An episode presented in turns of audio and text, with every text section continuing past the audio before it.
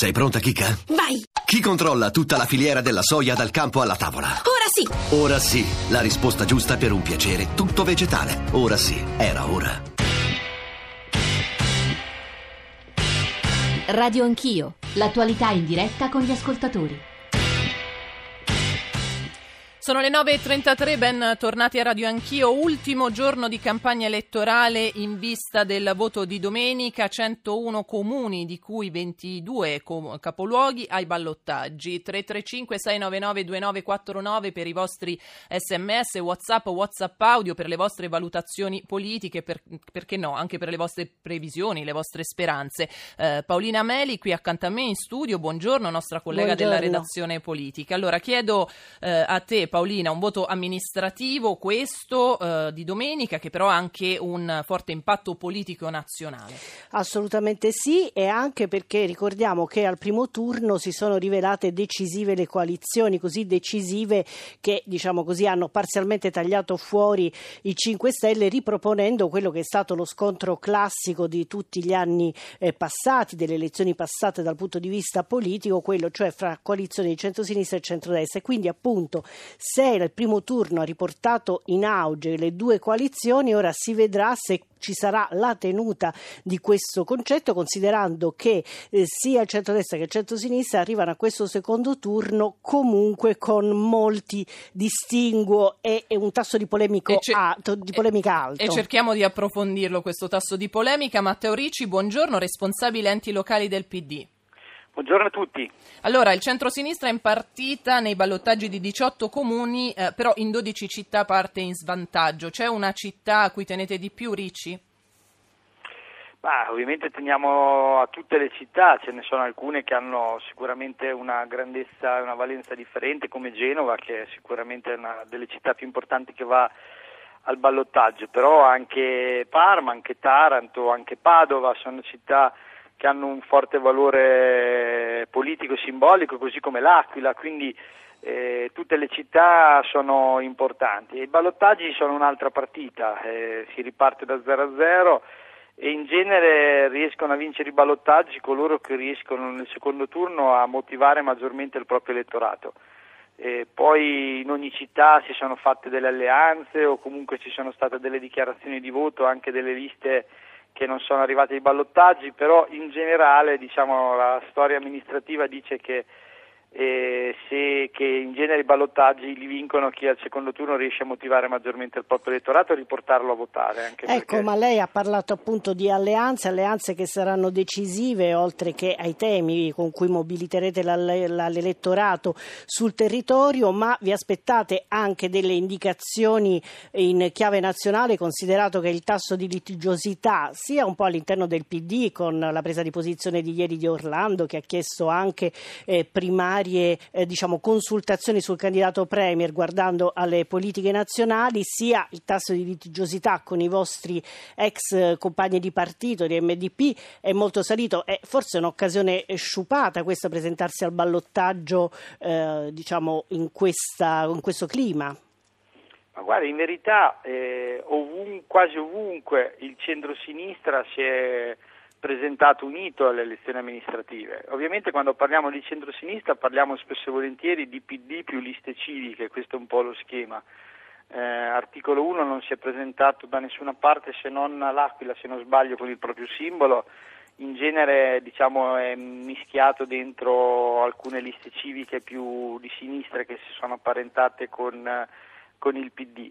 Quindi ovunque ci siamo presentati con formazioni di centro-sinistra civiche, eh, in due terzi di questo caso in qualche forma c'era dentro anche l'articolo 1, in eh, un- solo un terzo di- di- delle città che sono andate al voto al primo turno l'articolo 1 era fuori. In molti casi adesso al secondo turno ci sono apparentamenti o comunque dichiarazioni di voto, quindi in verità eh, insomma, il centro-sinistra e il centro-destra si presentano uniti quasi ovunque.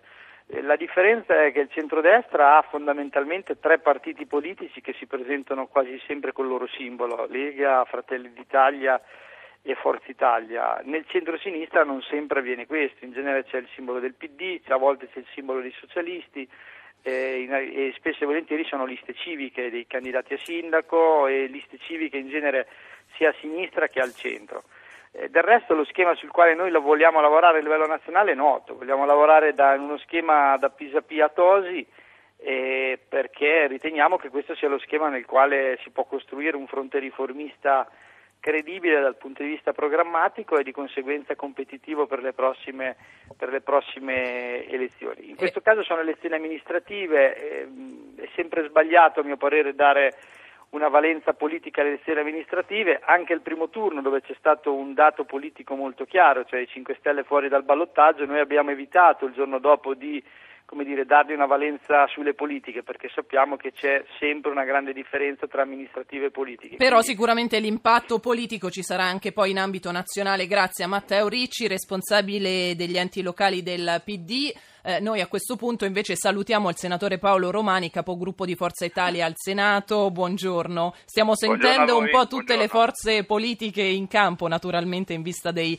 eh, ballottaggi. Allora, senatore Romani, l'unità paga, lo ha detto anche Berlusconi, lo sta dicendo Berlusconi da qualche giorno, eh, ai ballottaggi vi presentate forti perché alleati contro il PD è una lettura giusta? Sì, direi proprio di sì, a parte che volevo annotare una novità nel discorso di Ricci, perché ho sentito dire che la, l'arco del centro-sinistra va da Pisapia a Tosi e quindi ho, ho, la vaga sensazione che si parli o si torni a parlare di coalizione, non più di lista unica, ma è solo una battuta che avrà poi dei riflessi sull'eventuale discussione e approfondimento della legge elettorale. Certamente l'unità paga, il centro-sinistra ha avuto un eccellente risultato al primo turno, su 22 capoluoghi di provincia solamente in 6 il centro-sinistra è in vantaggio e la maggior parte di questi erano congiunte di sinistra uscenti e quindi ci aspettiamo un, un bel risultato anche ai ballottaggi. I ballottaggi fatti al 25 di giugno, devo dire, è una data molto avanzata, raramente si è votato così tardi mi auguro che i elettori di centrodestra abbiano l'attenzione di tornare a votare sicuramente quelli che hanno votato il primo turno. E mi auguro probabilmente che qualcun altro perché ci sono veramente enormi, straordinarie possibilità di vincere nella maggior parte dei 22 capoluoghi di provincia, ma anche ad esempio in città che capoluoghi di provincia non sono come Sesto San Giovanni, ma che è una grande città del nord della Lombardia che non a caso è stata definita nel passato la Stalingrado d'Italia.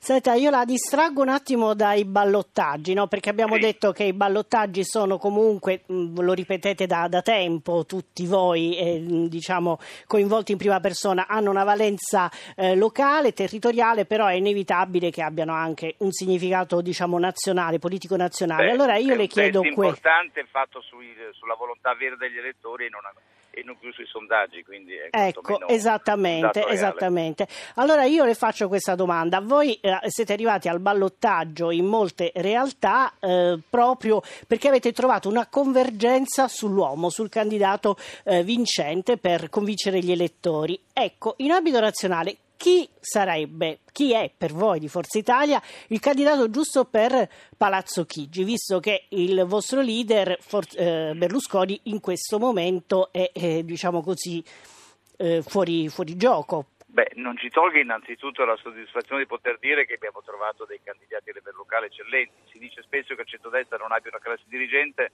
abbiamo dimostrato che la somma della forza della i partiti del centrodestra, con spesso e molto spesso delle liste civiche, ma con il nome del candidato sindaco e la buona qualità del candidato sindaco hanno, hanno eh, procurato, provocato questo risultato eh, molto positivo. Per quanto riguarda la leadership del centrodestra è un problema da risolvere, non l'abbiamo risolto neanche nel 2013, a dire il vero, quando ci fu un capo di coalizione ma non anche un candidato premier. Berlusconi ha dato la formula, chi prenderà più voti nelle elezioni che ci saranno politiche a breve, a primavera nel 2018, eh, sarà lui indicato come leader naturale del centrodestra. Eh, mi pare che il problema sia irrisolto anche nel centro-sinistra, quindi non è un problema solamente nostro. Saranno gli elettori a formare la volontà e la candidatura del leader del centrodestra. Nessuna ipotesi primarie a Berlusconi non piacciono. Le primarie, guardi, hanno a parte il fatto che noi non abbiamo un'abitudine di organizzazione delle primarie. Le primarie funzionano negli stati tipo la Francia o gli Stati Uniti, pur con esempi completamente diversi, perché sono regolamentate. Là dove non sono regolamentate ci sono tanti pasticci. Nel centro-sinistra le, le primarie non hanno quasi mai portato fortuna, anzi ha vinto le primarie spesso ha perso le elezioni e chi invece è stato indicato senza primarie ha vinto successivamente le elezioni. Non sono ancora uno strumento così raffinato e noi riteniamo che la volontà degli elettori espressa attraverso il voto ai partiti sia il modo migliore per scegliere un leader. Ecco, e invece pensate che eh, in alcune realtà locali eh, se vi siete ritrovati anche con i cosiddetti alfaniani all'alternativa popolare, a livello nazionale è un discorso chiuso, sappiamo che c'è il no netto di Salvini. Ma guardi, non siamo stati noi a scegliere l'NCD o Alternativa Popolare o come si chiameranno in futuro sono stati più loro che spesso non sanno bene da che parte girarsi, che hanno detto e ci hanno detto che volevano partecipare. La maggioranza in Regione Lombardia comprende NCD, la maggioranza in Regione Liguria comprende NCD. Non è che noi siamo andati a cercarle e non ne potremo fare a meno. A mio avviso la loro storia politica e anche culturale per certi versi, la loro opzione politica è sempre stata per moltissimi di loro di centrodestra e quindi nulla toglie che a livello locale possano fare questa scelta. Hanno un problema irrisolto a livello nazionale ma il problema ho l'impressione che riguardi soprattutto Angelino Alfano. Grazie al senatore Paolo Romani, capogruppo di Forza Italia al Senato, 335 699 2949 il nostro numero per i vostri sms, whatsapp, whatsapp audio, stiamo parlando di ballottaggi, oggi è l'ultimo giorno della, di campagna elettorale, domenica appunto si vota in 101 comuni eh, di cui 22 eh, capoluoghi. Buongiorno a questo punto a Matteo Salvini, segretario federale della Lega Lega Nord. Buongiorno, buon venerdì e buon viaggio a chi ci ascolta. Allora, il senatore Romani ha parlato di alleanze, il centrodestra unito vince. Eh, lei l'ha definito un centrodestra vivace. Dal 26, da lunedì, eh, con Berlusconi farete un programma? Guardi, io sono a Verona. Per intanto mi accontenterei di portare un po' di sicurezza in stazione a Verona, quartiere Veronetta, togliere il spacciatore dai bastioni Oggi pomeriggio sarò a Genova, restituire il porto e il centro storico ai genovesi, liberandola da spacciatori, occupanti abusivi e delinquenti. Quindi domenica 20 giugno si scelgono i sindaci, che sono le figure più importanti perché amano, gestiscono e curano le città da Alessandria a Lodi, da, da, da Padova a Spezia. Di tutti gli equilibri, l'NCD e quant'altro parleremo da lunedì in poi. Per intanto mi occupo solo di sindaci, anche se Renzi ha scelto veramente una data infame, eh? solo in Italia si costringono i cittadini a votare domenica 25 giugno con le scuole chiuse e 43 gradi all'ombra. Eh, spero che la reazione e l'orgoglio sia tanta anche Salvini? Lei Salvini? Non la sentiamo più. Lei fa campagna elettorale a Verona, ci sta dicendo però eh, non, non ha una buona linea telefonica. Proviamo a richiamarlo, magari. Naturalmente sul fronte... Io ci sono. Ah, ah, ah Salvini, ecco, di nuovo. Eccomi. Allora Salvini, lei diceva chiaramente che pensiamo alle, alle, a questi ballottaggi e poi dopo tutti i discorsi verranno dopo, eh, però è inevitabile eh, chiederle se eh, lei nei giorni scorsi ha detto non ho più parlato con Berlusconi, però lo penso. E allora eh, dopo aver tanto pensato che cosa gli dirà da lunedì in poi?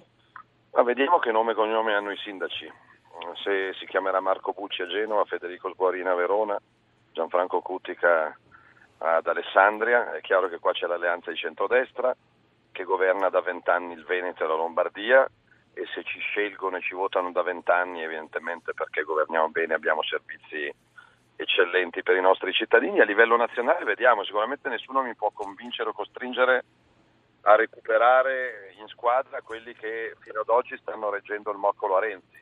E quindi riferimento a Alfano? Beh, vedete voi, ci sono stati 600.000 sbarchi di immigrati clandestini negli ultimi tre anni e poi i sindaci devono impazzire per cercare di portare un po' di sicurezza nelle loro città.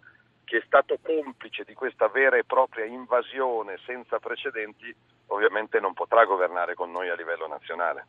Senta, ma la accusano in questi giorni di star corteggiando, così dicono i 5 Stelle e ieri Berlusconi ha detto ma insomma sarebbe un suicidio e non penso che Salvini abbia estinti i suicidi e oggi anche eh, la Meloni ha detto eh, diciamo così di eh, fare diciamo così attenzione Di non subire Grillo... la Raggi, ecco. No, che, chi subisce cosa? Raggi, la Raggi la stanno subendo i romani, ahimè, che in quanto a puntualità degli autobus, a pulizia della città, a decoro e a sicurezza non hanno guadagnato in nulla rispetto all'anno scorso. Però se Grillo sostiene alcune battaglie di giustizia della Lega, se ci aiuta a limitare l'immigrazione clandestina, a chiudere i campi Rom, a cambiare questa Europa, a ridurre la tassazione che in Italia ormai per chi ha un negozio, per chi produce, per un agente di commercio, un libero professionista arriva al 70%, io cosa devo dire? No, i 5 Stelle sono il male assoluto, sono brutti, cattivi e puzzolenti. No, se uno mi dà una mano a risolvere i problemi di questo paese è il benvenuto.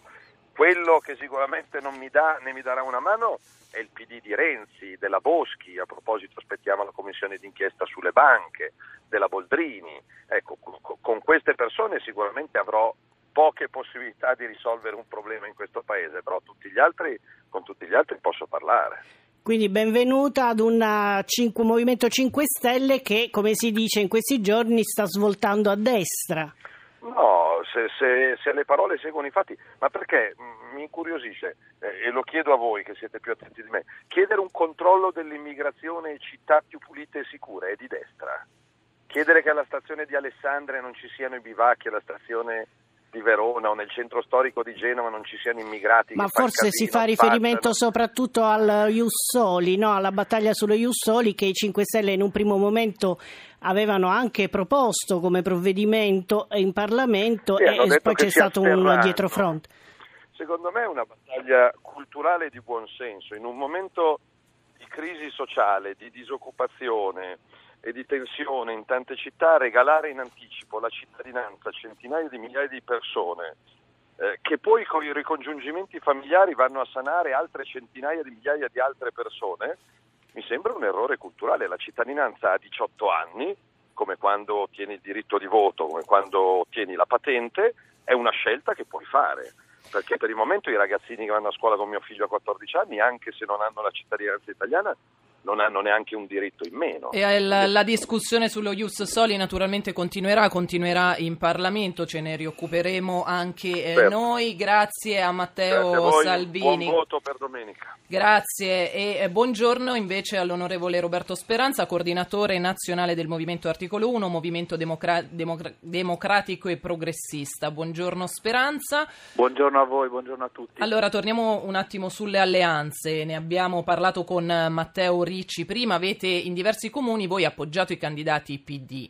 Mm, si apriranno nuovi scenari a livello nazionale o la, part- la partita si chiude a livello locale come sembra facciate capire in questi giorni? Ma a livello locale, dovunque c'è la possibilità di sostenere candidati dell'area progressista, dell'area di centrosinistra, noi lo, lo facciamo, lo abbiamo fatto già dal primo turno e continuiamo a farlo in queste ore dove stiamo sostenendo i candidati sindaci del centrosinistra. A livello nazionale la discussione è chiaramente più complicata perché prima di partire dai nomi, prima di partire dalle sigle, eh, bisogna capire il che fare e purtroppo le scelte compiute dal PD di Renzi negli ultimi anni sono scelte che hanno provocato delle fratture. Eh, io non posso fare un'alleanza dicendo viva la buona scuola che non è stata capita da larga parte degli insegnanti e degli studenti, non posso fare un'alleanza al grido viva le trivelle quando invece abbiamo una sensibilità ambientalista da difendere come si è visto al referendum di aprile 2016 e non posso fare una campagna elettorale dicendo viva il Jobs Act che sinceramente ha aumentato la, la, la, la precarietà, ha indebolito i diritti dei lavoratori. Eh, allora non si può partire dai nomi, dalle sigle, bisogna partire dalla possibilità di eh, costruire un'agenda che il Paese capisca. Quindi Speranza possiamo dire che è più facile eh, camminare su una bici con le rote quadrate, diciamo così, nel percorso della strada nazionale del centro-sinistra che non rimettere insieme voi e il PD, oppure? Ma sa, dipende da che, qual è l'obiettivo, perché col PD noi governiamo in tanti comuni italiani, perché lì ci sono le condizioni, stando alla battuta della, delle bici quadrate, una bici quadrata può andare avanti solo se non c'è un terreno piano, ma se c'è un terreno in qualche modo ondeggiato.